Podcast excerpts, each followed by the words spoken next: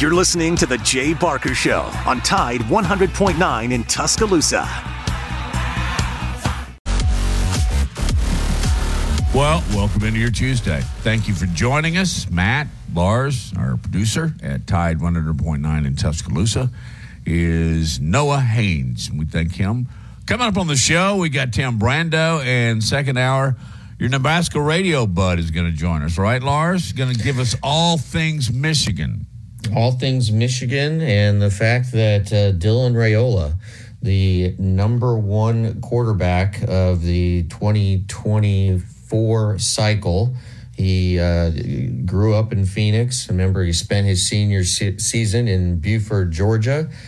Well, something apparently happened between him and the Georgia coaches, and he is traveling to Lincoln, Nebraska as we speak and he may end up uh, signing with the Huskers. Uh, he's a five star, and Nebraska also is in the mix to get Ohio State's starting quarterback from last season, who's also a five star. So, I mean, it, it, it's really incredible what Matt Rhule's doing. So, I, and I know I talk way too much about Nebraska, but this is national news. Matt Rhule well, actually is good. This is a big story. It is a big um, story because they somebody invested a lot of money in this guy to get him to Buford, to where Georgia could kind of you know keep an eye on their project. I the only thing I can think of is you know what happened is Carson Beck. Yeah, this and, kid wants uh, to play immediately. He has a better chance of doing that at Nebraska than he does at Georgia. Correct? Yeah, I mean it just. Uh, Yes, Carson Beck will be back, but uh, I mean, this it, it, seemingly came out of nowhere. Now, again, it, it's important to note that Raiola, his father, was an All American at Nebraska. His name is literally on the stadium, uh, and his uncle is the offensive line coach who, coincident or not, just received a pretty massive pay raise. And it it it really uh, it, something seemed to happen at Georgia this past week. Uh, did something happen when Raiola when the Raiolas were on campus hanging out last weekend? I I don't know, but you know they moved to Georgia to be closer to Athens and. And now, uh, you know, obviously, again, Nebraska is not random coming into this recruitment, um, and uh, w- w- we'll see. Uh, it was interesting too that that Donovan Raiola, who is his uncle, like I mentioned, he was the only coach retained on Scott Frost's staff. And, uh, this past year, the offensive line for Nebraska played very well, and um, I think I think there's a chance uh, that uh, he, you know that uh, that Raiola flips at the at the last second, and also um, the 24 7 Sports is saying Kyle McCord out of Ohio State, who Ohio State was 10 and 0 with McCord at quarterback heading into the Michigan game. He didn't have a great Michigan game. If he does, if Ohio State beats Michigan, Kyle McCord doesn't leave Ohio State and uh, and apparently uh, it, uh, the the some recruiting guys who I trust are saying he's hundred percent uh, going to Nebraska. So he'll and he only has one year of eligibility remaining. And so it could work out pretty well. You know, Raiola gets some playing time behind McCord, and then he becomes yeah. the the starter. But um, suddenly, I mean, it, and, and, and, we're getting I'm getting way ahead of myself. But um, Nebraska could be in really good shape at the quarterback position, almost as as good a shape as any team uh, outside of Alabama, really, uh, because Alabama has the succession plan in place. Uh, and so we'll see what happens. And I, I think uh, um, my buddy Chris Schmidt, who has been covering the Big Ten for about 20 years, I think he can shed some light on that. But more importantly, for our, our, our listeners, he'll really be able to break down Michigan and what they do well where they can be exposed and just how he sees this Alabama team that's going to uh, how they are going to attack Michigan on both sides of the ball. And you know, it's always good to get a, a reporter from the opposing team, right? Who covers the opposing team because they they can offer so much insight and uh, and again, you know, uh, Chris is based in Lincoln, but uh, he has seen a lot of Michigan football this year. Meanwhile, quickly, let's just update you. Most of you were probably watching, but um, Monday Night Football, Giants beat my Packers on the last second 39 yard field goal. They win it 24 to 22. Can we stop right there for a second? What, what, what do you think of what, what's up with Jordan Love? You know, one week you look, you think he's the franchise quarterback. The Packers are set for the next decade, and then on Monday night he just puts up a clunker. Well, he hadn't played a whole lot. So I guess with experience comes consistency because he certainly lacks that. So uh, I'll, uh, you know, excuse him for a, a, bad game every now and then, but you need to, you need to really play good Sunday to Sunday, Monday to Monday, whatever the case may be.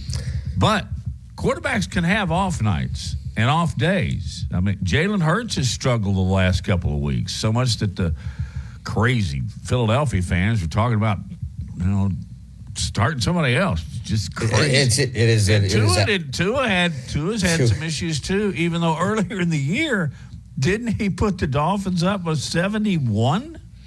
Yeah, and uh, the uh, the Tua MVP train may have crashed last night, uh, going against one of the worst pass defenses in the NFL.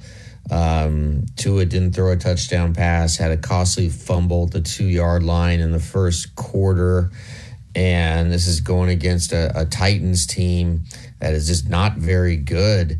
And Tua, frankly, was outplayed by Will Levis. And uh, they, the, the, Titans may have found something here in, in Will Levis, and we really liked him, Matt, when he was in the uh, uh, when when he was in the uh, SEC. But I think now that that with that performance last night, um, I think the two favorites for the NFL MVP are, are, I can't believe I'm saying this, Dak Prescott and Brock Purdy. Um, with uh, I'd give a slight edge to Prescott just based on how he played on Sunday night against the Eagles.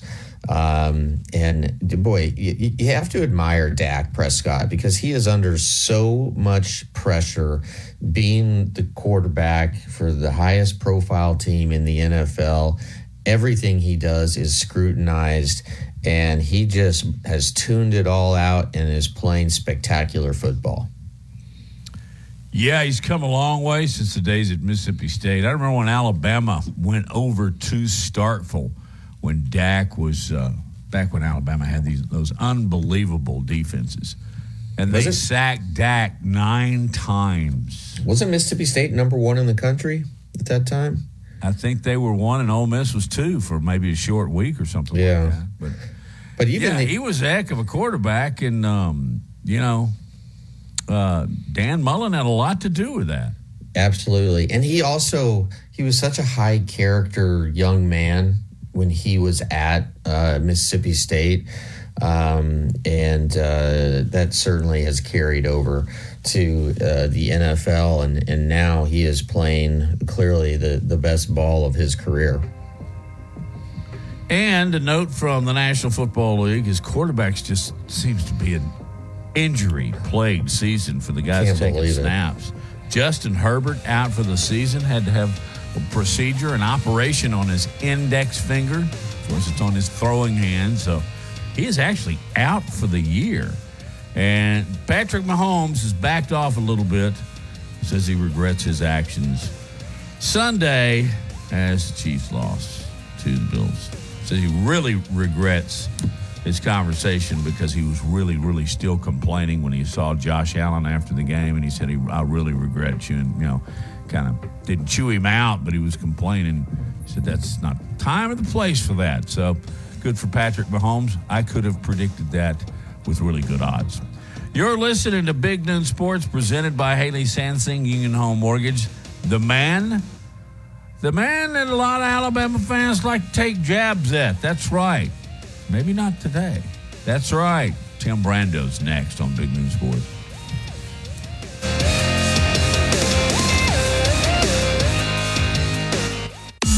100.9 Tuscaloosa weather. A beautiful afternoon with a sunny sky. The high today 56. Clear tonight, the low at 32. Tomorrow and Thursday, sunny both days. Highs between 58 and 61.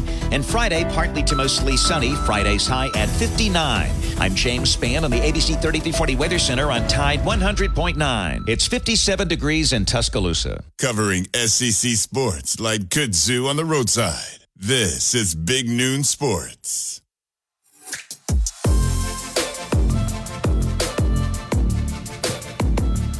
It is indeed. It's Big Noon Sports. Matt, Lars, Noah, and joining us is Tim Brando from Fox Sports. Tim, it is 57 degrees and very sunny in Alabama right now. And that's golf weather. I can play golf. Do you have a low where you you just won't play? To me, it's all about the wind. But what about you? Will you not play below 50? No, I'll play it in 40 degrees or 45 degrees. Uh, it, it anything under 40, and I'm probably not going to play. I don't like it in the 30s uh, at all. But yeah, it's great golf weather. As a matter of fact, I um, if I didn't have so much uh, holiday catching up to do around the house, I'd be playing right now. But uh, I am going to play Thursday morning, and it'll probably be 9:30 in the morning. Uh, it'll probably be uh, about 40, 42, 43 degrees, you know, wow. on uh, Thursday morning, and I don't mind. I don't mind that at all. It, it warms up as you get along, you know, get going, and um, our our golf course is a really good fall golf course, and it's still fall. I mean, our colors have not. It hasn't gotten so cold here. We've had a couple of nights where it got close to freezing, but um, except for the the wind that blew through here on that last storm that created all those tornadoes and Tennessee, which we missed. We missed most of the rain. We got some wind, but our fall colors are still out. So I love to play in the fall. You know, late you fall, a, early winter. Do you have a regular group of guys that you play with, and uh, do you uh, put a little little wager, little wager here and there? I, I, do in the spring and summer. I don't this time of year. Uh, I'll play in a Tuesday group and a Saturday group when I get into the spring and summer. But uh, right now, if they have room, uh, when they're playing in the fall and winter. I haven't played, and I'm not going to go out and play for money when I haven't played. so I, I've got buddies of mine though that are like me that they they're they they love to play casual golf and don't need to have money on it to play, and uh, they're neighbors of mine. So we're going to play on. Um, we're going to play on Thursday. I, I got a round in about a month ago, and played great, and um, and made a couple of uh, kick in birdies on par fives, and so uh, I can't wait to get back out there, but I'm not expecting a lot because, you know, when you start expecting a little more because the way you played last time, that could be fool's gold. You know, you can go out there and just suck. So I'm gonna I'm gonna go low and slow in the backswing and hope to make contact and, and keep the head down, uh, Lars. That's that's the that's the way you got to go this time of year it's always that 200 yard approach shot on 18 that you just strike it flush about five feet from five feet from the hole uh, that keeps you coming back. All right, Tim. Yeah, you've does. agreed. you've agreed. Uh, you're about ready to, to tweet out your picks for the uh, national semifinal games, and you're gracious enough to give us a little sneak preview here. Ah, yeah. Which game? Which game do you want to start with? Oh, why, why, why bury the lead, Lars? Come on. All right, Alabama, Michigan. Tell us what well, is going to happen. You know, I was having a conversation uh, on uh, Outkick this morning with Dan Dakich, and, and and you know, I wasn't thinking about doing it, but after I got through talking to him, I said, you know what, I need to go ahead and just tweet this out myself since I, uh, I I was on with him and I told him what I thought. It was sort of a matter of fact conversation, and uh, but I've been thinking it for a while even with my diatribe last week and, and, and the post the, the, the, hosing of Florida State, which I I still believe in, uh, 100% believe in. There's no denying how great a matchup Alabama and Michigan is. I mean, it, it may well be. In fact, I'll I'll go ahead and predict it. I think that this game will be the most watched college football playoff game in the history of the 10 year history of the CFP. And I think the reason for it, the reason for it is uh, the reason for it is is twofold. Two storied programs, yes, um, and and and the whole North versus South thing is huge here. It's something that I think all fans of college football have wanted. And, you know, Ohio State, Alabama have played in the past. We know what happened there. Uh, but we haven't gotten it with Michigan and Alabama. And frankly, when when Urban was coaching at Ohio State, it was one thing to dislike Urban, but you'd already gone through that with Florida if you were Alabama. So it wasn't like a new story. Harbaugh, I mean, let's face it, guys, is there anyone that the Alabama fan base can collectively dislike any more than Jim Harbaugh? Uh, I, I don't think so. No. And I don't think if you're a Michigan fan that there's anyone that they would uh, love to, to put a black hat on, uh, particularly given his uh, his history at Michigan State, uh, than Nick Saban. You know, so regardless of how old you are, I mean, these are the two guys that you just you cannot stand if you're either one of those fan bases. So you got that juice. You've got you've got the other factor is Alabama getting in, uh, and Florida State not getting in. So there's some hatred there for the younger fans, right? Like, they shouldn't be here, and they are. And then with Michigan, it's like, how dare they even be considered to play in this thing? They cheated. So you've got, you know, you've got that going. So you, that's that's all off the field stuff that drives interest from casual fans. But if you're just a fan of, of college football and you look at the matchup, it's just magnificent on on li- literally every level. Michigan's strength uh, is their offensive and defensive fronts, and their power game, their ability to run the football against just about anybody they play. What's Alabama's greatest strength? You know, usually every year it's stopping the run. Well, it's strength on strength in that respect. McCarthy is a quarterback that you you believe that has played in enough big game environments that he'll he'll have an experience uh, factor on his side that Jalen Milroe does not. But Milroe has athletic ability in a way that none of, none of the Michigan players have seen in the Big Ten. There were no quarterbacks this year that were athletic to the extent that that Jalen Milroe is athletic.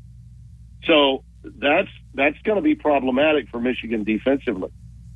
At the same time, the one thing that that Alabama has done, I think, against what I thought was a pretty mediocre SEC this year that they played against, especially in the in the uh, in the division they were in. Ole Miss's defense wasn't good enough. LSU's was historically bad, so they couldn't tackle in space. Michigan does tackle well in space. That is one of their great strengths. So that that strength of Alabama's will play right into what I believe is a pretty good strength for Michigan. So it's it's really strength versus strength in every respect. Uh, and I think it comes down to explosive plays. Who can get the most explosive plays? And and Michigan's uh, wide receiving corps is is not a real challenge for Alabama's secondary. They won't have to, to necessarily worry that much about Michigan receivers. Alabama's offensive uh, game, as good as it is, it's that, that receiving corps is not as strong as it's been in past years. It's one of the reasons why uh, Milroe has had to run uh, the football a, a, little bit more. It's not like you got a bunch of DeVonta Smith uh, out there, but I do think Alabama's receivers are better than Michigan's. So I look at the two and I say this game could very easily be either a, a game with a lot of scoring or one that's not. I don't know what kind of game. Whether if you're going to bet the over or the over under, I, I don't know which way to go. I, I really don't. The layoff is going to affect both teams. So which team is penalized the least? Well, Michigan doesn't get penalized nearly as much as Alabama does. To me, that's going to be a problem uh, for Alabama. They were penalized a lot, even in the Auburn game at the end of the year. All right, you played a long time and you're still picking up penalties, and we're you know it helped put you in a bad spot for fourth and thirty-one that you were able to convert. I'm going to go with Alabama to win the game, and I tell you the reason. I, I, I think it's Milroe. I think he has developed into the kind of quarterback that now does have some confidence throwing the ball to go along with his ability to just tuck it and run. And if Michigan's caught playing a lot of man coverage and he sees 15 to 20 yards of open grass, he's going to take it. Um, I think it's a hell of a game. I think it'll be the most watched game in the history of the college football playoff, and I think Alabama will find a way to win. Let's look at the other game. You got Texas and Washington. I think Texas is pretty much the favorite in this one. Do you like the Longhorns? I do not. And the reason I don't like the Longhorns is because these two have played each other. They did in the Alamo Bowl a year ago. Uh, so it's been almost a, a, year ago to the day when they play. It'll be a few days past that. Uh, and they know about each other's teams big time. Uh, there are a few players that are new uh, for Texas. Uh, you know, Bijan Robinson is gone, but, you know, they've got a committee of backs, and Brooks certainly had a good year, and he's healthy again. But, but but Washington's got three wide receivers, fellas, that now that they are a problem. That's the best three receivers on one team in college football. With uh, Odunze at the top of that list, McMillan is, I think, the number two guy receiver, but they're all three big time talents. And and Penix has got the best arm of any quarterback that's in this field of four. And you know, he's going to have an edge too because I think there are a lot of people that believe that he deserved to win the Heisman and he didn't get it. So you got to you got that thing kind of going with him and with that team, with that Washington team. Um, the difference in this game to me will be red zone defense from Washington. You know, they surrender a lot of yards, uh, but when you look at the points allowed, they're top 25 in the country in points allowed. And trust me, in the Pac 12 against those dynamic offenses with all those great quarterbacks, they had to defend the red zone a bunch. That's the reason they beat Oregon both times, was they were able to hold Oregon to threes more than touchdowns. And those two rush ins uh, are just difference makers. Um, uh, Traylor uh, is one on one side, and uh, ZTF um, is the other. And those two guys are able to get plays for minus yardage, create losses early and downs once the ball is in the red zone, and that can get Texas into some trouble. So I'm going to go Washington, and what I think will be a track meet. I think whoever wins this game probably needs to score 40 plus points. But I think, again, Washington's defense is more stingy inside the red zone, and that'll be the difference in the game. Tim, I'd like to dig a little bit deeper into the Alabama Michigan matchup with you. Can you stick around? When have I ever said no to you guys for that? when, I don't think you have. Just I don't believe that. I mean, I, why would I? Why now would I suddenly uh, get cottonmouth and decide to, to, to just you know no I don't I don't have time guys I gotta go I'm not I'm not gonna big time you I'm not gonna big time you guys. you never have. Yeah. Ah, Tim Brando. We'll continue this conversation on the other side of the break as we bring you Big Noon Sports, presented by Haley Sansing, Union Home Mortgage.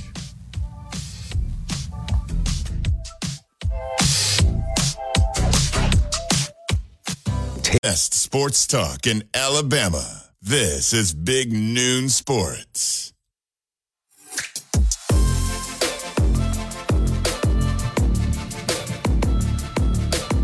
Just some FYI concerning the uh, football playoffs. Alabama, Michigan, the Tide is a one point underdog.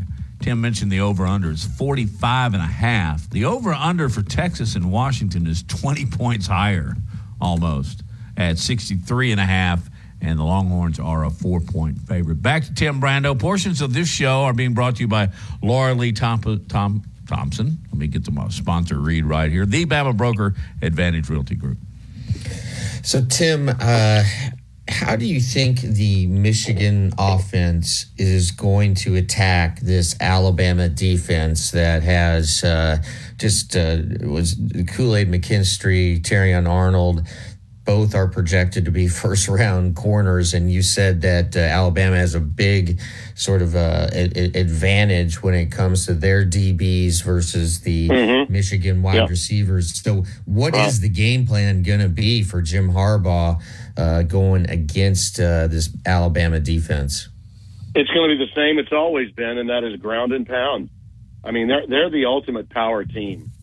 Uh, they they rely so heavily, and even after they lost Zinter, remember they they lost the, their best, really their leader of their offensive front uh, in the game with Ohio State. They they supplanted him with a, a very capable guy, and and they just find a way. Plus, I think with Donovan Edwards and Corum, the two backs, you've got, you know, Corum is just he's got huge heart, and and at the same time, uh, he's he's a power back that can get you when you need two to three yards, he's going to get it. And then Edwards is a guy that can catch passes. If you decide to go with any screen game, he can help you that there. You know, be a be a safety valve on a check down if they're in a passing situation. But he's also really good at getting to the second level and being a home run hitter. He's got speed that can can really hit you if you have uh, a situation where you're you're playing pass and you don't have your linebackers where you need to have them. Their their big plays are going to come whenever they're they're in a situation where fans are thinking and, and, and coaches are thinking past, and they come with run. Uh, that's how they beat Ohio State the first time. It's how they've beaten them the last three times. And uh, I mean, Penn State's defense, I think, did about as good of a job against Michigan as you could, but eventually they wore them down and they got some big plays. And so it's pretty basic, really, uh, for Alabama in terms of solving them. The one thing that, that, that you have to be cognizant of is McCarthy is a big moment, big time quarterback. He doesn't throw it a lot, but when he does throw it, he's accurate and he makes really good decisions. They won't turn it over very often. I mean, you're going to have to beat them because they don't beat themselves. But uh, the the onus is going to be on the Alabama front uh, and and its abilities to to stop the run.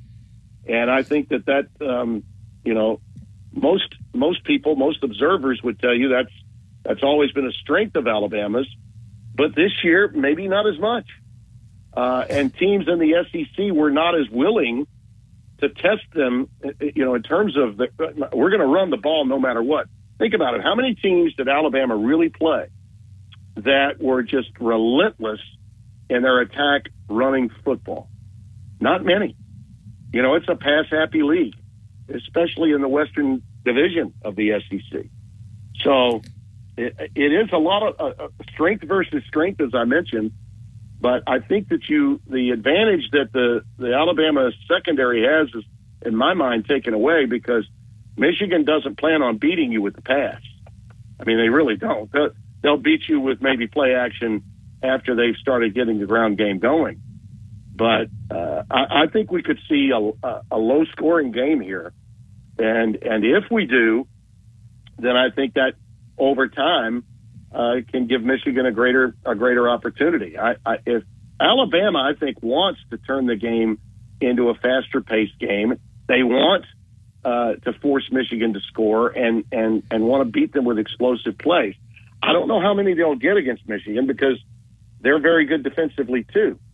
Uh, Michigan cannot afford to get behind early. That's that's another one of the reasons why I like Alabama in the game. I think if Alabama can get some big plays early, force Michigan to play from behind, then then they have to get out of character. They'll have to play uh, a left-handed approach because that's that's not their style.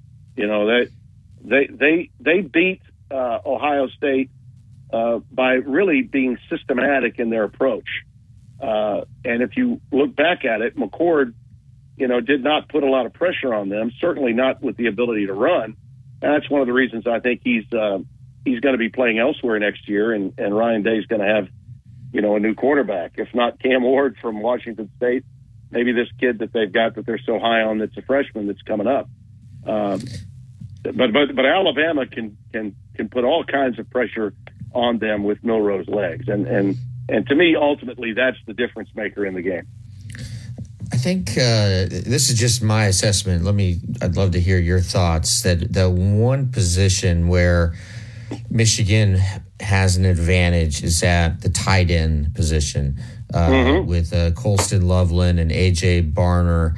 I think those guys are going to have to have big games for the Wolverines. And and the thing about JJ McCarthy he is elite when he is on the run. He can Yeah. he can throw the ball as well as as anyone I've seen in a while when he's on the run. So he can extend the plays and uh, and and again as we talked about, I think Alabama's corners are going to do a good job of locking down the wide receivers, but it, the middle of the field could be there for the taking. I know Alabama shut down Brock Bowers pretty much, but we all know that Brock Bowers was injured in that SEC championship Yeah. game and, and Yeah. wasn't himself. But uh, do you think? And just just discuss a little bit about JJ McCarthy and and the quality of these two tight ends at Michigan. Oh, they're very good. Yeah, it's like it's all. You know, no one. I think the versatility of Bowers separates him. I don't know that these are guys that would um, could line up at wide receiver and play like Bowers could. You know, Bowers is a wide receiver in a tight end's body. These two are more uh, of the Ferguson uh, using the old Wisconsin tight end, and maybe guys that you've seen at Iowa through the years. But they're but the, the, the two of them uh, make them very very uh, strong, and because they could go with what you hear, I know fans hear this often 11, 12 personnel, that kind of thing.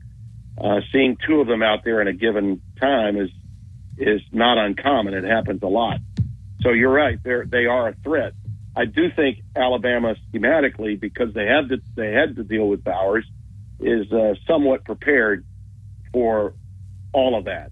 And you're right, McCarthy is very effective when he's running or or rolling, rolling out, and then finding tight ends over the middle in the seams. But he'll also be having to deal with a secondary, as you know, that is is well coached and with plenty of time to get ready. That's always been an advantage, I think, for Nick in the playoffs, is that when given time, that much time to prepare, that secondary can really confuse the best of quarterbacks, even one that's as experienced and is as strong as McCarthy. I don't mean to sound like he's that inferior athletically to Milroe because he's not. You're spot on with that, and it's a great question. But I just don't think that physically he's as imposing for Alabama and their defense to have to deal with than say Milroe would be, you know, coming off the edge uh, when he decides to tuck it and run, or if it's a design run. Okay, he's he's a load, and and they just have not seen someone that big and that athletic that's also that fast and and agile. And and again, that's another one of the reasons why uh, I like Alabama. Tim, quickly before we let you go, it seemed four weeks ago that Jayden Daniels was third in the Heisman. Uh, Then both Penix and Nix put on their shows, and maybe they didn't have the greatest games, but it seemed like they were running one two. What happened in the last three weeks that enabled Daniels to just jump to the top of the list? Two major things. And and by the way, I'll take you back to November the 10th. Okay, you guys know where I live. I'm pretty sure everybody in Alabama knows where I live. So I think pretty. I think that- everybody knows your actual address, Tim. So. yes, yeah. So with, with, look with out that for in mind, presents.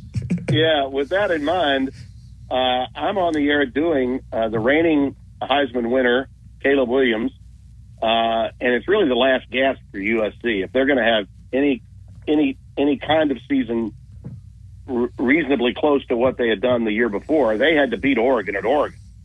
I want to say it was the weekend of November the 10th, and that was the same night that Jalen uh, was putting on this show against Florida, setting all kinds of records against Billy Napier's team. And they, they were actually behind at one point in the third quarter, uh, 28-24, I think was the score. But I'm, I'm on the air doing my game, and it's uh, we started a little bit later than the LSU game had started. And I'm getting texts from my friends from LSU, you know, some, some of my golfing buddies, uh, uh, here at Southern Trace, and they're like, uh, they, they they have no idea I'm even on the air. All right, they're watching LSU, and they're like, uh, "Hey, are you seeing this, Brando? Are you watching this?" And I'm like, uh, uh, politely, right back at halftime. Uh, I'm actually on the air doing my own game right now. You know, on cable, all you have to do is hit that channel selector, and it moves up one. And I've got USC and Oregon, uh, you know, making fun of them. And they're like, well, this is unbelievable. I mean, it's the most amazing performance we've ever seen. And I said, well, that's fine. And, and it is, well, can he win it? And I'm like, they want an answer at that point. Okay. Yeah. We want to know, can he win it? And I'm like, look, fellas, he's he's done in terms of having a platform uh, that can give him a Heisman moment. Okay, he's he's a three loss team quarterback, uh, and they're like, well, these numbers are just unbelievable. Uh, so I said, yeah, of course they are. I give a lot of credit to, to Denbrock and uh, Brian Kelly for just telling that kid after he got knocked out in the Alabama game, hey man, go get you some. Let's pump it. Let's throw it. Let's pad those stats. Let's get as big a numbers as we can get. And what I was poised and ready to vote for either Nix or Penix over him, but in that championship game, fellas, one of those two guys needed to distinguish themselves over the other, and it didn't really happen. Washington won that game more with its defense in the red zone, as I mentioned, and with their run game, which was very effective against Oregon. And and that's the reason I think that Jayden Daniels won it. A little bit like RG3 the year he got it. A little bit like, uh, if you go back to the Stone Ages when I was at ESPN, a little bit like uh, Barry Sanders when he won it. And he stole it from Aikman and Peete in 1988. Sheer numbers. His stats were so good you couldn't ignore them. And neither Penix or Nix were able to to really own that championship moment. I thought that was a stalemate between the two of them, and that's why he won the Heisman. I think it was the right choice. My vote was Daniels one, Penix two, and Nix three. That would have been mine too. Yeah, that's Uh, fair. All right. Um, have a good golf game on Thursday. We appreciate your time, Tim Brando. And Thank you, Tim. how can people follow you on Twitter, Tim? What's your handle? Oh, it's at Tim Brando, and oh, by the way, Timmy B on Fox on Instagram. And I know that the uh, the Roll Tide Nation is now just scared to death because Brando picked Alabama. Oh my God, that'll be the main story on social media Yes. in, yeah. in your area code, guaranteed. Thank you, Timmy. Merry Uh, Thank you, Christmas. Tim. Merry Christmas, fellas! All the best to you and yours. Yeah, you too. Uh, you know what you're going to get from Tim Brando. He's going to throw you That was- heat. Um, also, ex- he broke down ex- the Michigan That was game. excellent analysis. Excellent. I mean, that that's why Tim Brando is Tim Brando. He, he knows his stuff. Lars, you know where the fail room is at Alabama? Uh-uh. It is Never of the uh, it's name of the uh, visiting team's locker room. It's called the fail room. you, uh, that's interesting, but also what some people want to do, or this one particular guy wants to do to the fail room, is uh, I don't know. I found it very interesting. I think you will too when we get back on Big Noon Sports.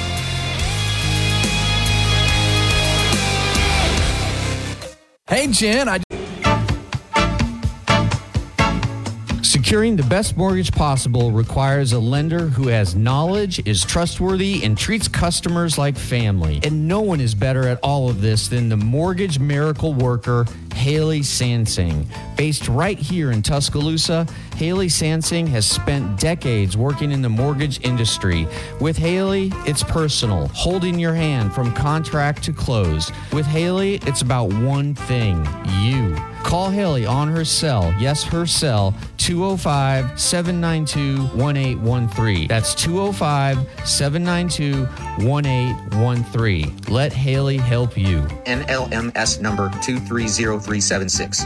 It's the holiday mystery. Queens. This is Alabama's most in-depth analysis on the SEC. This is Big Noon Sports. It is Big Noon Sports. I'm Matt Coulter. Uh, along with the gang here, we got Lars, we've got Noah. And yes, as a matter of fact, I am stretching while I'm on the air. Don't know that I've ever done that before. The locker room at Bryant Denny Stadium eh, for the visiting team is called the Fail Room. And we have been living with the Fail Room. Uh, he, James Fail, a very successful businessman, um, donated the money some time ago, uh, back when Mal Moore was still the athletic director. But uh, and they named it the Fail Room, which that's the guy's name, James Fail. But I guess you know you can see the irony of calling the visitors' locker room the Fail Room. Well, a gentleman by the name of Philip Stano, um, an attorney, he is uh, trying to have the room changed, the name of it, because James Fail had some, uh, let's say, uh, maybe less than above board business practices. And this story right here uh, claims that many, many low income people in the state of Alabama ended up without burial insurance because of uh, the dealings with Fail and his associate Alvin Townsend. And when I first brought this up, I thought, well, why just just leave it alone? Well, the guy that wrote this and this uh, young Philip Stano, don't know that he's young, but he makes a pretty good case, and then the university makes a pretty good case that they made promises to the Fail family that they feel like they should uphold. And he has made significant financial contributions to the University of Alabama. So I went from saying, What is this guy trying to change the name for? Then I looked at it and thought, Okay, maybe there's justification.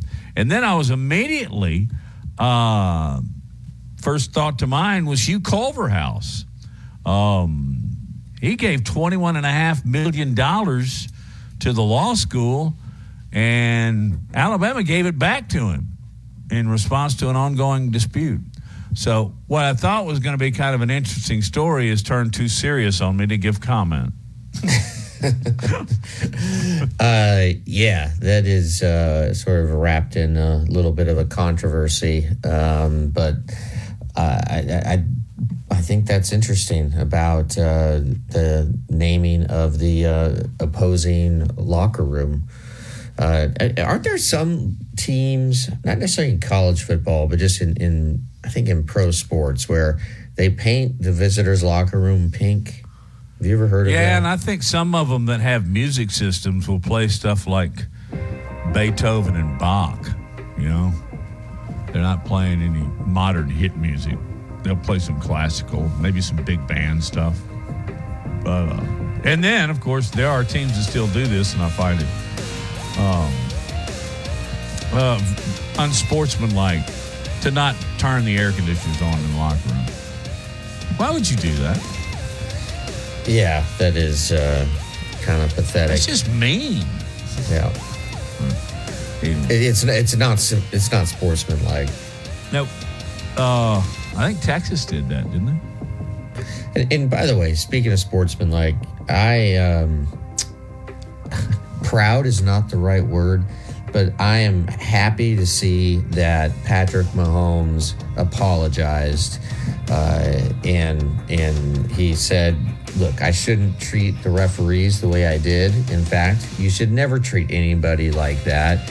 He said he felt awful about his uh, post game interaction with uh, Josh Allen, and uh, and then he admitted, you know what, it was a penalty, and I was wrong, and that we don't get enough of that from our stars in sports by just doing the right thing, and when you're wrong, admit you're wrong. People will forgive you, and people will move on. Some people want to forgive you. They, they want to see you stand up and be held accountable. Not as much now as it used to be, but I'm not going down that path either. You're listening to Big Noon Sports. Speaking of uh, locker rooms, that's where we're headed for the second half.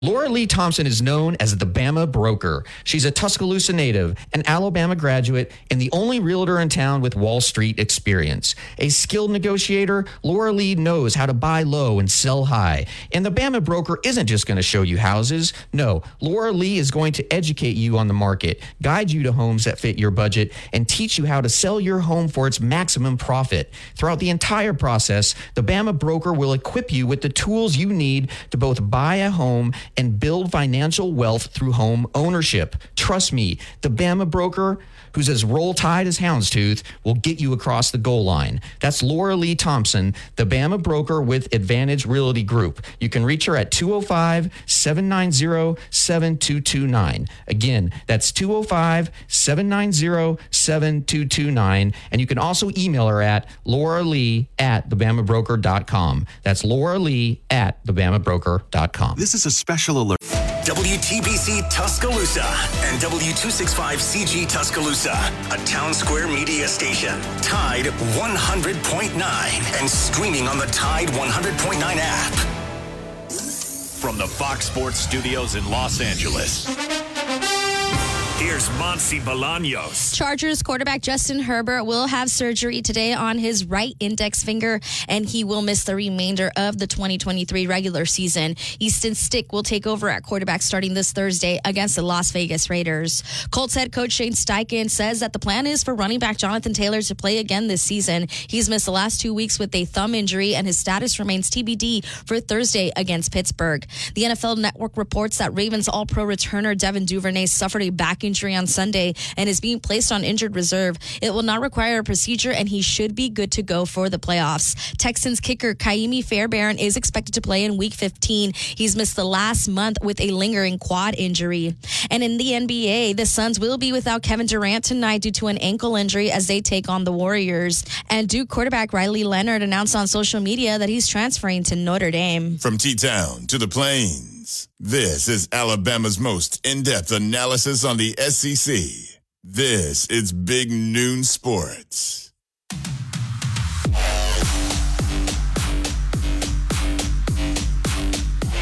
Hey, welcome back into the program. Big Noon Sports, presented by Haley Sansing, Union Home Mortgage. You just heard at the the update with Fox Sports there that the Duke quarterbacks transferring to Notre Dame. This is just it's a part of every sportscast now, Lars. It's it's just Yeah. unbelievable. And aren't we under the new rule where you can only do this once unless you're a graduate? I don't Seems even like know. seems like they picked uh, It doesn't- it doesn't seem decided like to it. do it. No, it really doesn't. Uh, so I'm not Um, by sure the way, do you know- takes effect. Do you know where Riley Leonard is from? Riley Leonard would have to be either from Cincinnati or Lincoln. Fairhope, Alabama. Oh, that's right. Yeah. That's right. And I so, remember uh, him in high school. And so, um, yeah, Dillon Gabriel, who uh, uh, that was the quarterback at, at Alabama, he has uh, said that he's going to be at Oregon. Um, and uh, I wouldn't be surprised if he's in the Heisman conversation. And then you have Riley Leonard. He is committed uh, to Notre Dame. And by the way, this is uh, the uh, from getting this information from the Real on quick, three. Gabriel's from Oklahoma. Oh, I'm sorry. Yeah, he, he's from his last team is Oklahoma, going to Oregon. His his NIL value, as calculated by On Three, and On Three does an excellent job by with doing this. His NIL value is 1.1 million. Um, Riley Leonard's NIL value 653,000. So uh, he's committed going from Duke to Notre Dame, and and this is a problem with the transfer portal right? I mean, Duke goes out, they find this kid, they develop him. He is a, a special player, and bam, he goes to Notre Dame. Um, uh, Will Howard. In this case, though, I think you have to remember that his coach left too. Yes, yeah, no, that that, that is fair. Yeah, yeah, you're, you're you're right. That is that is very very fair. Um, and so Will Howard, who I, I you know I think he's an he's a decent quarterback. He played at, at Kansas State. He's a big kid, 6'4", 210. Um, he uh, is uh, looks like he's narrowed his choices down to the University of Miami and USC. I think he's leaning more to Miami.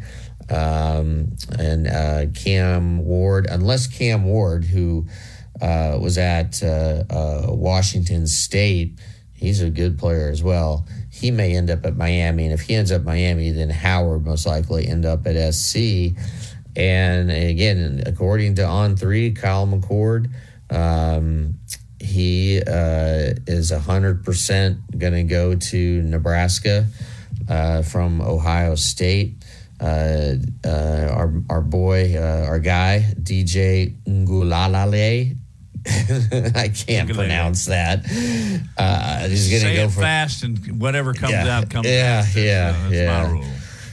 Um, you know, at one point he was going to be uh, the next big thing at Clemson. Uh, he ends up going to Oregon State, has a good year. And now, uh, according to On Three, he's either, it's about a 50 50 toss up. either going to Louisville or Florida State. I would probably lean Florida State on that one. Um, Tyler Van Dyke, who has been uh, uh, Miami's quarterback. I think he's a pretty good player. He's a big kid too, 6'4, 230. I think he's going to end up at Wisconsin uh, after playing at Miami. And um, any other big names that ca- catch my eye here? Um, Will Rogers. Um, going to go from Mississippi State to we really have no idea. Uh, Max Johnson, who's a player that you and I have talked about a lot. We really like Max Johnson, uh, the son of Brad Johnson, uh, going from Texas A&M to most likely North Carolina. Um, and and then again, uh, what I was talking about earlier is um, Dylan Raiola, who uh, at one point was the number one recruit in the country quarterback uh, who had uh, committed to Georgia and um, and was so committed to Georgia. He moved from Phoenix to Buford, Georgia. His family moved out there. Apparently, he was on campus uh, this last weekend. Something uh, apparently happened. There's just not a lot of information on this. And right now, uh, the sort of the, the top guy who I trust, other than our own Andrew Bone, okay, I want to make that clear, other than our own Andrew Bone, um, uh, what is his name again? It is, uh, I'm getting it right now, um, uh, Steve uh, Wiltfong of 24 7 Sports. He is saying that uh, Dylan Raiola is, uh, is going to go to Nebraska. And uh, which is just a, a stunning development. Uh, he's taken an official visit, I believe, on Saturday uh, with his dad. And as I mentioned, his dad was an All American center for Nebraska. And um, his dad's name is literally on the on the stadium, very close next to Tom Osborne's name and Eric Crouch and Johnny Rodgers. um, you know, uh, he's he's a Nebraska legend, and boy, uh, I would be surprised if he doesn't leave there with uh, committing to Nebraska. Uh, again, I, I, don't know what happened in Georgia. Maybe he just realized he didn't like living in the South. I, I don't know because he's not a Southern kid. I think he Um, wants to play immediately. He's got a better shot to do that in Nebraska than, you know, passing. Yeah, and, and, and also uh, there's there's Carson Beck and, and I think there's a there's a few other guys that Kirby Smart has went out and, and recruited and, and have on the roster. So there's no guarantee that he will play real quickly. Um, but I, I think the reporting by Steve Wiltfong, again, of 24 7 Sports, is he is talking to players that Raiola is friends with, right? And who is Raiola suddenly is trying to recruit them to come to Nebraska. And uh, I think that is where and how he is acquiring his information. But we'll find out a lot more about that. And also, Michigan, uh, talking to our next guest, uh, Chris Schmidt, who's going to join us here in just a couple minutes, Matt. At some point, um, got to jump into the referees, man. They are getting hammered, especially at the NFL level. They're now going back and talking about, I guess it was Quentin Williams that uh, CJ Stroud. They're just saying that was a bad call, among others. Certainly, Patrick Mahomes blew up on one. I did see something that uh, made sense to me, and it came from a very sensible man, Peyton Manning. He said, blow the play dead the minute the ball snapped. You're offsides. Yeah. Yeah. And they do that with motion, don't they? They do. Why do they play out on offsides? If you've lined up and you're clearly offsides, don't run the play. How simple is that, Lord? if, you're, if it's on, uh, yeah, if it's on offense, you just blow it dead. If it's on, if the defense is lined up offside, would you still Free blow play. it dead?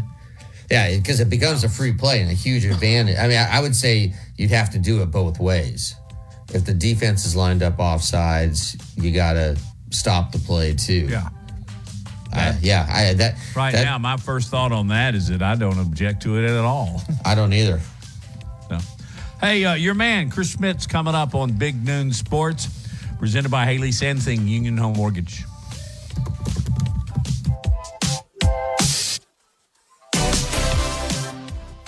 Hey, Bama fan. Tide 100.9 Tuscaloosa weather. A beautiful afternoon with a sunny sky. The high today 56. Clear tonight, the low at 32. Tomorrow and Thursday, sunny both days. Highs between 58 and 61. And Friday, partly to mostly sunny. Friday's high at 59.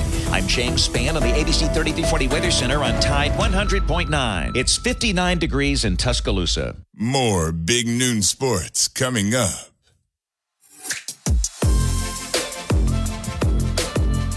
Portions of Big Noon Sports are presented by Laura Lee Thompson, the Bama broker, Advantage Realty Group. Give her a holler and look her up on social media. You can get in touch with Laura Lee. That I promise. Laura? Joining us now is uh, one of my closest friends in the world. It's uh, Chris Schmidt, who uh, is a uh, a sportscaster in uh, the state of Nebraska, but he really covers all of the Big Ten. Uh, he was the 2021 Nebraska Sportscaster of the Year.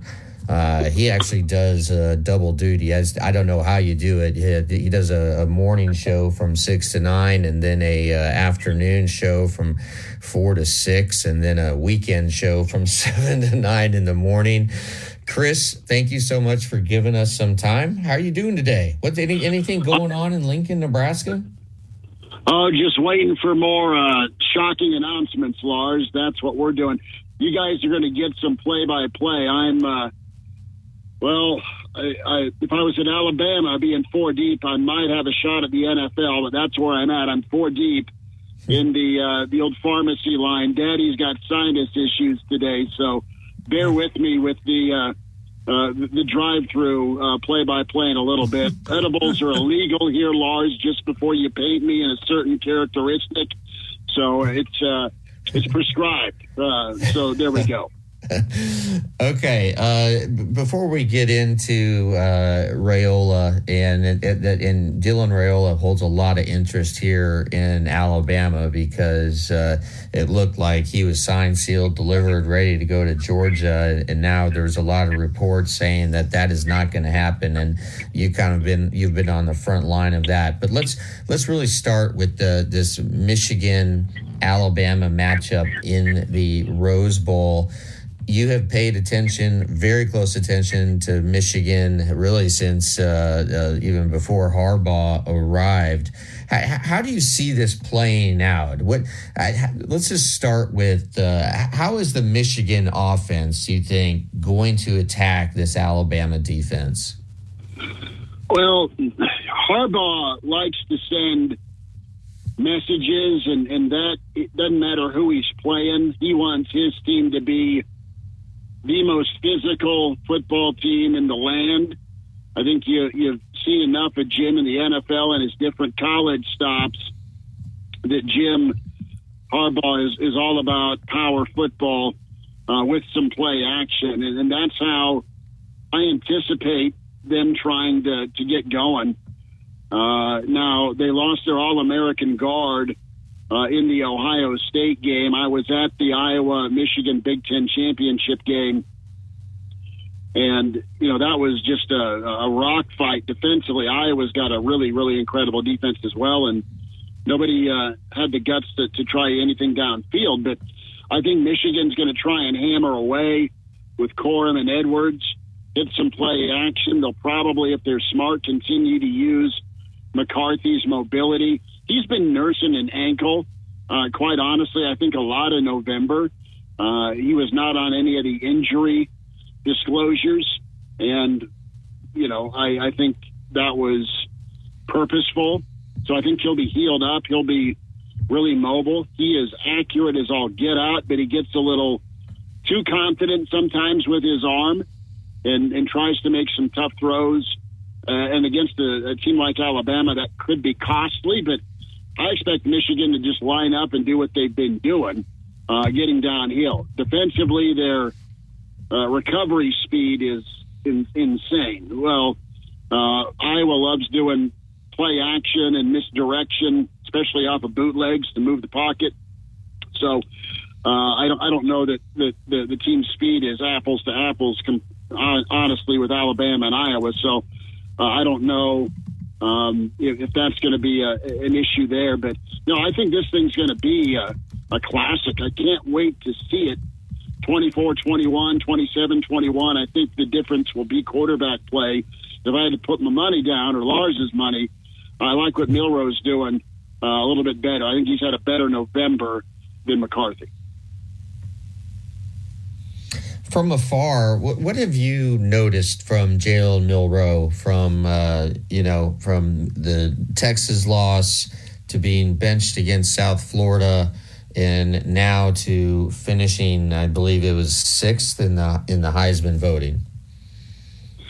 He is composed. He's confident. He's gotten to play. I mean, he's a quarterback that's got all the talent in the world. They just needed to play him more. He didn't play a lot, so he just needed to play, kind of come into his zone and have the team support. Forgive me here, Lars. I got to get to the window. oh, uh, uh, prescription for Schmidt should be Levaquin and prednisone. there we go. Sorry about uh, we love. Hey, you you know live radio as well as uh, as well as anyone. it's interesting. Hey, uh, can you hand her your phone and let us talk to her? Just kidding. That's, you might want would. That's one of those old morning show bits that uh, oh, yeah. like Rick and Bubba would do. Uh, it's for you. It's for you. yeah, it's for you. uh, all right, good stuff, Chris. Hey, do the people in Nebraska look at Jim Harbaugh in much the same way people down here do, and that's with much disdain? I think there's some disdain, but I just think there's a bit of of, of wonder, like that's kind of a unique creature, you know, where you go and look at a guy like because he's just he's just off a tick. He's in his own way brilliant and accomplished, but even being around him at media days and, and nothing one on one, but more group settings. I mean, seriously, walking out of the bathroom at, at Big Ten media days, and he's he's doing a one on one hit with a, a local reporter, and they're talking music and he's a big Hootie and the Blowfish and Alanis Morissette. That's his that's his hype music. I'm not kidding you. I heard that part of the interview as I was walking back to my my radio row table. So Harbaugh just goes to his own beat, and I think there is such a drive in the guy uh, from a paranoia standpoint. I think there's um, great football IQ, and, and I think from a practice standpoint, he does a, a, he's always done a great job wherever he's been at getting his teams ready. I think he evaluates at a really high level. All that being said, um, to, to go that extra step and go a little spygate has turned all of college football off. That includes Nebraska. You know, I, I, found it interesting that that Matt Rhule commented on that, and you know, Michigan pounded Nebraska by about uh, two thousand points. But um, it, it, it, have we seen the last or heard the last of this scandal with Michigan, or is the NCAA going to come down? Because we've had some guests on who are, are somewhat in the know, and there is a belief out there that Harbaugh could perhaps be suspended for the entirety of the 2024 season? I think he will leverage a if he comes back because the contract that's in front of him is five years, eleven million dollars to come back to Michigan, and I think he'll leverage that. The NCAA is yet to pound anybody that's been caught on FBI wiretaps, right, for basketball. So, uh, can you can you give him a 12 game equivalent suspension? Six this year, six next year. Would he live with that? He, he was able to negotiate down what was going to be a four game to a three game to start the season, and he only missed three games this year, and he still made it back for the Big Ten championship. So, you know, I think he, the NCAA just is, is toothless. I mean, they, they may bark loud, but ultimately, it, I, I don't see Michigan selling him out. Um, they'll they'll stand right next to him, especially if they're on the cusp of more greatness. I do think he goes back to the NFL. He's 1778. Sorry, Lars. that's okay. Um, that's that's the- great. That's yes. hey, can you go to Burger King maybe and go through the window and order some food? You know, do you want me to do the Imus bit where I order 7,000 hamburgers? Would, would that work?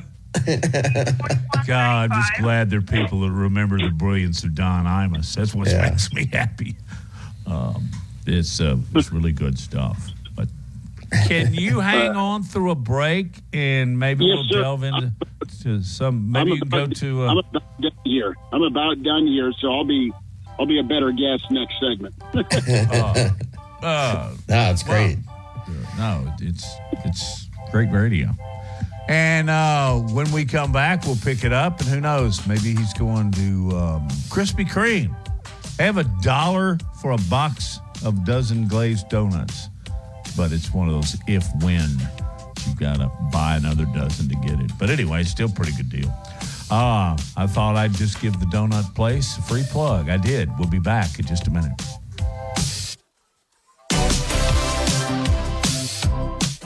It's the This is the Big Noon Sports Network.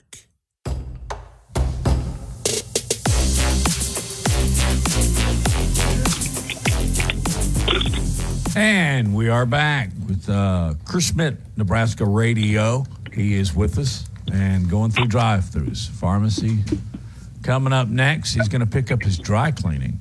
All right. Um, what's the word on Dylan Raiola and the possibility of his, uh, I guess you would call it, God, the verbiage changes every day. He would decommit from Georgia, and I guess there's no transfer portal at the high school senior level. But anyway, I'm making a, a very long question when I shouldn't. Is he coming to Nebraska? That's the feel. Uh, you have his visit date set for December 15th, and you have the the dead period begins Sunday. So Nebraska will see him. I think Nebraska kept things open. Uh, Nebraska's in a unique spot because Kyle McCord, the Ohio State quarterback, landed in town yesterday. He's still here today in the portal. Went 11 and 1 for Ohio State, former five star. Uh, word is uh, his wide receiver, former five star uh, Fleming, is coming in today or already may be here. So Nebraska could get McCord, the quarterback, Fleming, that ended up being kind of the number three option with, with the riches of talent that Ohio State has at receiver, in for next year. And then you groom Dylan Raiola for 2025. And presumably you keep Danny Kaelin. He's a, a Bellevue West product out of Omaha, super talented kid. Nebraska's been pretty upfront that, that Raiola's been their, their prime target at quarterback. When he committed to Georgia back in May, Nebraska was able to flip Daniel Kaelin from Missouri. And now Kaelin's not really commented on the situation, but there's all sorts of uh, positive buzz. And if you're Matt Rhule and you get two five star quarterbacks in one week, uh, that's super impressive. Uh, Nebraska needs to up their game at quarterback uh, and not stand pat. They're all about developmental football. That said, with the resources and the fan base, fellas, uh, and the funding you have here in Lincoln, uh, you need to go spend it to, to, to presumably make it. And the urgency is there. Five and seven left uh, an off taste in Nebraska fans' mouths, not because they didn't go bowling, but because they had four chances in November to go bowling, right? And uh, you saw a team that was just decimated by injury still get to that doorstep of six. And if you look at it from a, a zoom out point of view, I think you can you can say, all right, Rhule and his crew did a hell of a good job. but you still wanted one or two more, and you didn't get it done. Uh, Rhule's on to year two. He said that to us in his press conference last week. He uh, spoke through the media a la Nick Saban, the going rate for a starting high level quarterbacks between one and two million dollars. Uh, that was floated into the uh, atmosphere, and voila, Nebraska did the uh, the world tour of quarterbacks last week, where they checked in on the top five portal quarterbacks. But back to uh, of course, uh, Dominic, his dad, a legend here in Lincoln, and you know he's been coveted by some of the who's who of quarterback schools, Ohio State, and uh, of course Georgia. But Nebraska has been near and dear to his heart. I think the mindset for Dylan is it'd be really fun to come back here and and be a part of of the turnaround.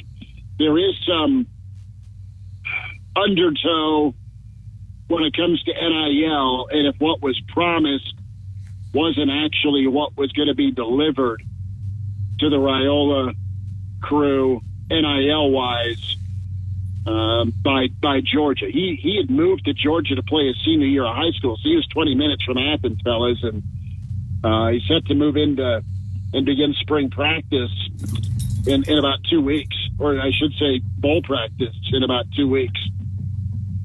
Well, that that's so, sort of the uh, literally the million dollar question. What happened? Did it, when he was on campus uh, last weekend, uh, and I think his dad was with him.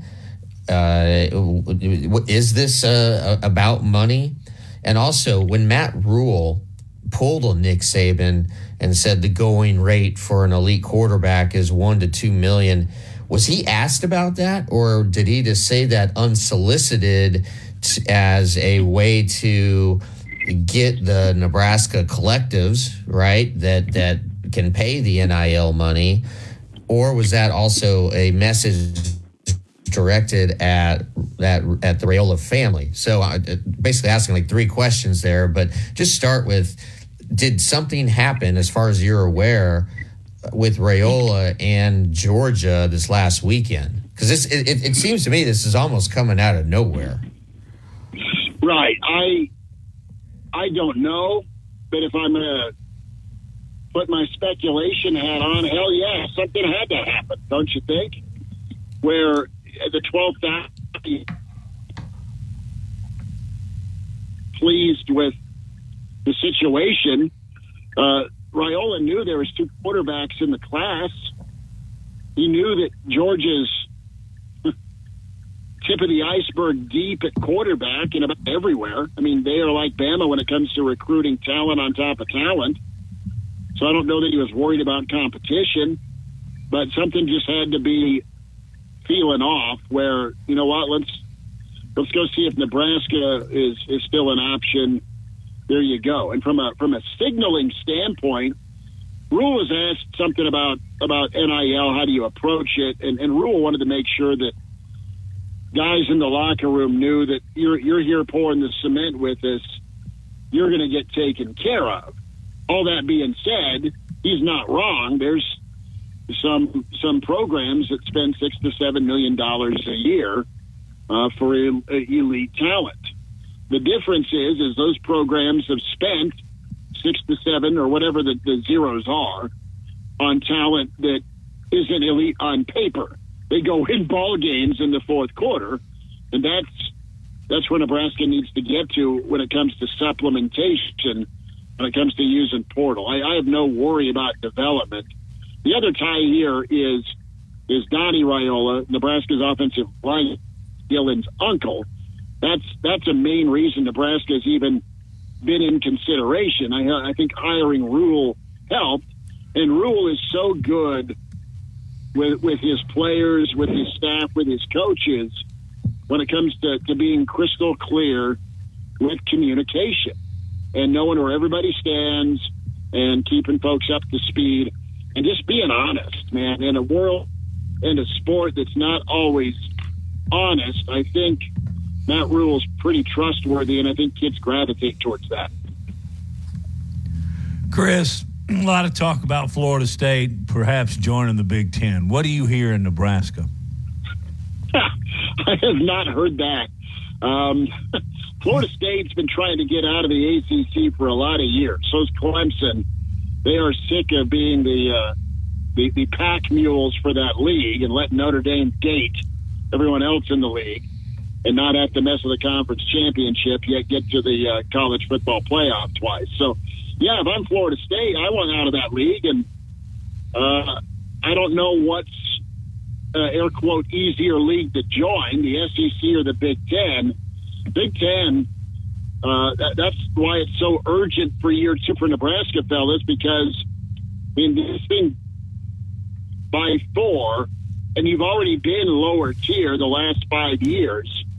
Uh, the middle has gotten incredibly hard, so you can't be down the, the, the ladder rung anymore if you're Nebraska. You need to to compete for that middle and, and, and beat some teams that are on top. You need high level players to do it. Florida State, hey, there's a great history in Nebraska and Florida State. I love it. I'm I'm all for more helmet games every week. I'd take Florida State, but I think they'd be better off in the SEC. I don't know that uh, Florida would allow that. You guys tell me. How does the SEC feel about the SEC's in-state schools feel about others coming in? How does A and M feel about Texas joining? Yeah, yeah, that's a really good question. Um, I have one more question for you, Chris, and that is you talk to uh, college football fans in the Midwest uh, every day. What was the general consensus uh, when Alabama made it into the college football playoffs? Did people think that that was the right call by the committee, or did they think that uh, Florida State absolutely got hosed? They they felt like there's a twinge of favoritism with the SEC. They felt there's a twinge of and it's true. I mean, it's Alabama. Anybody else, Florida State probably gets in. But the Bama brand is the Bama brand. You're not going to say no to Saban.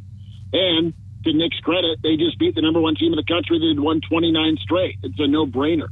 And me personally, I don't want to see a second or a third team quarterback get stomped by Michigan.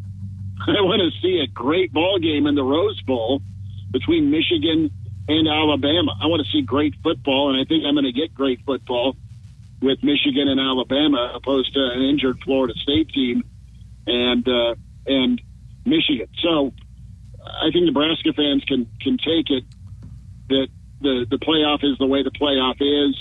And listen, there's a lot of Nebraska fans that called my show saying football karma uh, off of the '94 Orange Bowl 30 plus years ago uh, with the, the, the host job that was the Orange Bowl. Uh, Nebraska fans feel against Nebraska. 30 years later, it finally bit it was. hey, Chris, great stuff. We appreciate your time as always. Let's do it again before January 1st. All right. You guys take care. Thanks for having me. Oh, absolutely. Thanks, Chris. Uh, that was fun. Now, uh, Chris interacted with Mike Leach, or Mike Leach is talking about Chris. What have you got coming up here? I'm a little puzzled. Well, uh, today's a one year anniversary of uh, Mike Leach's uh, tragic passing. And when we come back, we are going to play one of my all time favorite clips uh, of uh, Mike Leach giving wedding advice. And, Oh. and Noah has uh, cut this down uh, to about a, a minute and a half. So we're just going to roll it right out of the break and uh, just give it a listen because it will make your day. We'll be at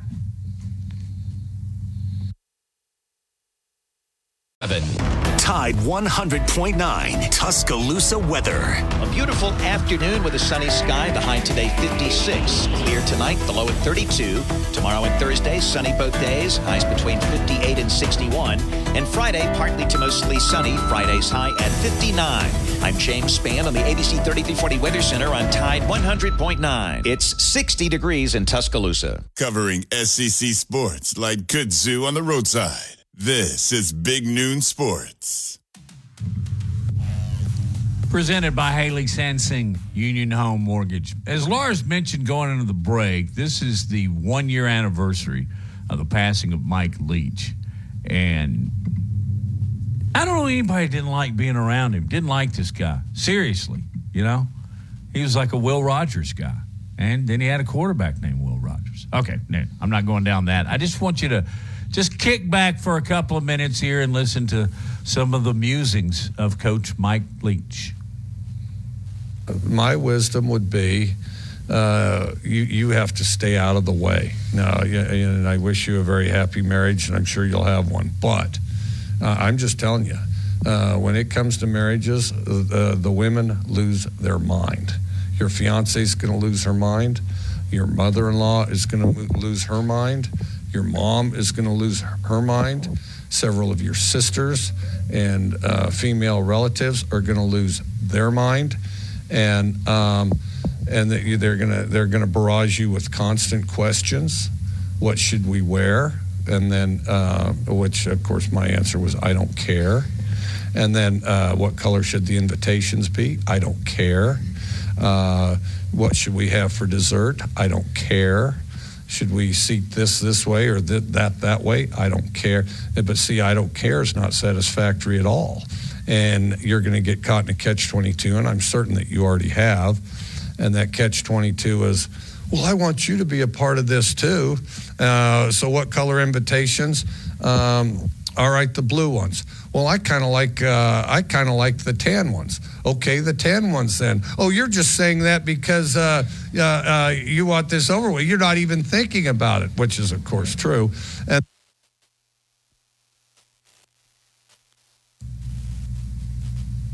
that's Mike Leach on wedding. Mike Leach, um, when he took up any topic, he put his uh, his own unique spin on it.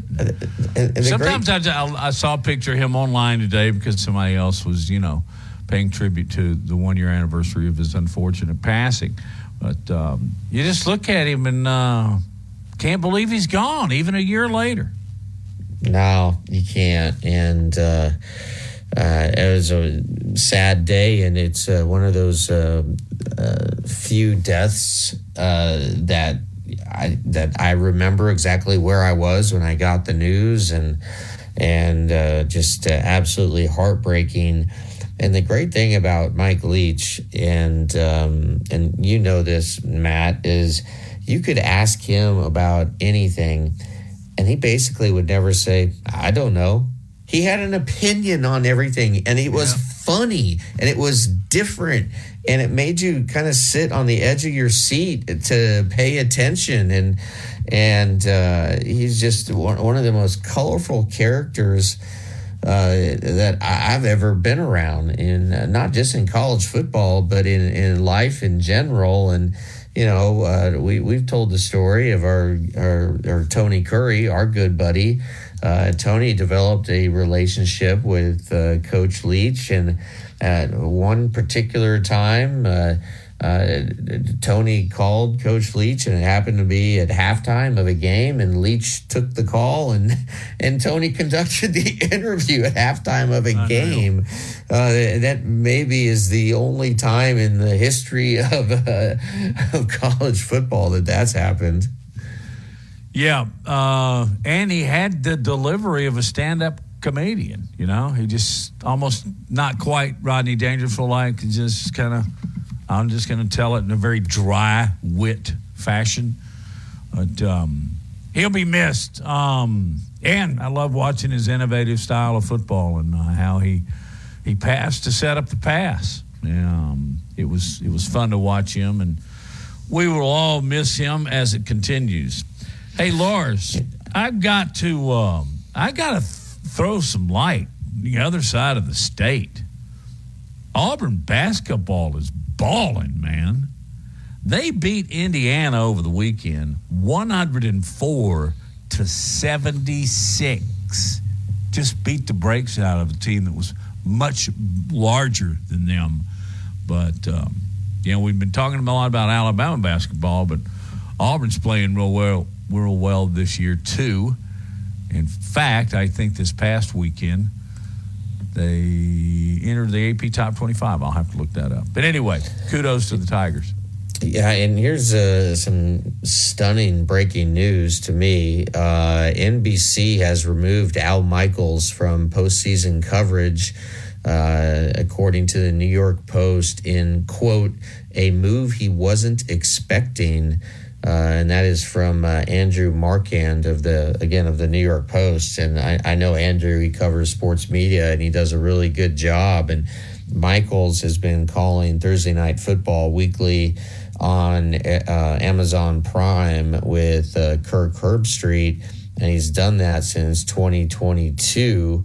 And um, you know, uh, he was uh, slated to be calling, I think, at least one or two games for NBC, and uh, I'm just wondering what happened. Uh, I'm sure everybody is, and uh, we'll probably hear more about this by the end of the day. But in, in your mind, Matt, is uh, Al Michaels still kind of the, is he or ha, has he been the gold standard of play by play?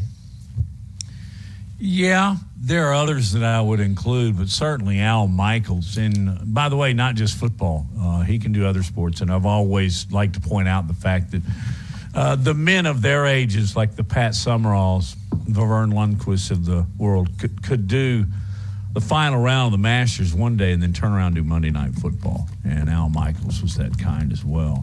But I'm just now catching up with this story as well. And to be honest with you, since they stream Thursday nights, and then I think it's on the NFL Network, and I don't subscribe. I hadn't heard Al Michaels in a few years, a couple of years.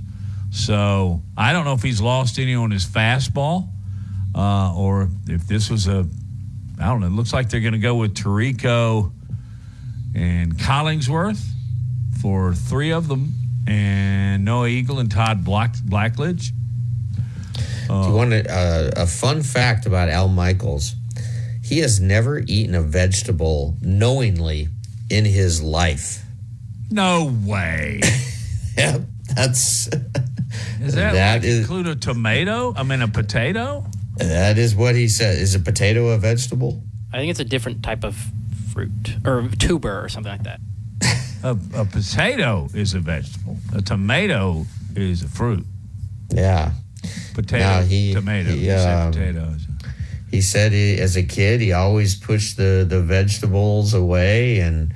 Uh, that, uh, like you said, knowingly, he's never eaten a single vegetable in his life, and uh, said that you know he was born when his parents were 18 and his mom just let me have a run of the of the course and i always push the vegetables away and to this day i still say no and he said, You know what I've proven? Is that a man does not need vegetables to survive. He's 79. Yep. Still active. I just don't quite, uh, you know, what do you eat your steak with? Another steak? You can't have a potato. You can't have a salad. I mean, what else do you eat if you don't have vegetables? I guess I know that he, he eats. Oh man, when I was uh, working on that Lawrence Phillips documentary for Showtime, Ross Greenberg, our producer, uh, he had dinner with Al Michaels when we were out in L.A. And Michaels eats at the same restaurant at the same table. I think six nights a week, or just whenever he's whenever he's back in L.A. And uh, Ross went out there with him and and Ross, I asked him, did he have any vegetables? And he said no. And then I was like, Ross, hey, thanks for the invite, buddy. really? I wonder if he orders the same thing. I think he Six does. I believe it's. I believe it's like. That's I believe save and ask. Steak, yeah. All right. Hey, we got to get out of here. Back in 22 hours.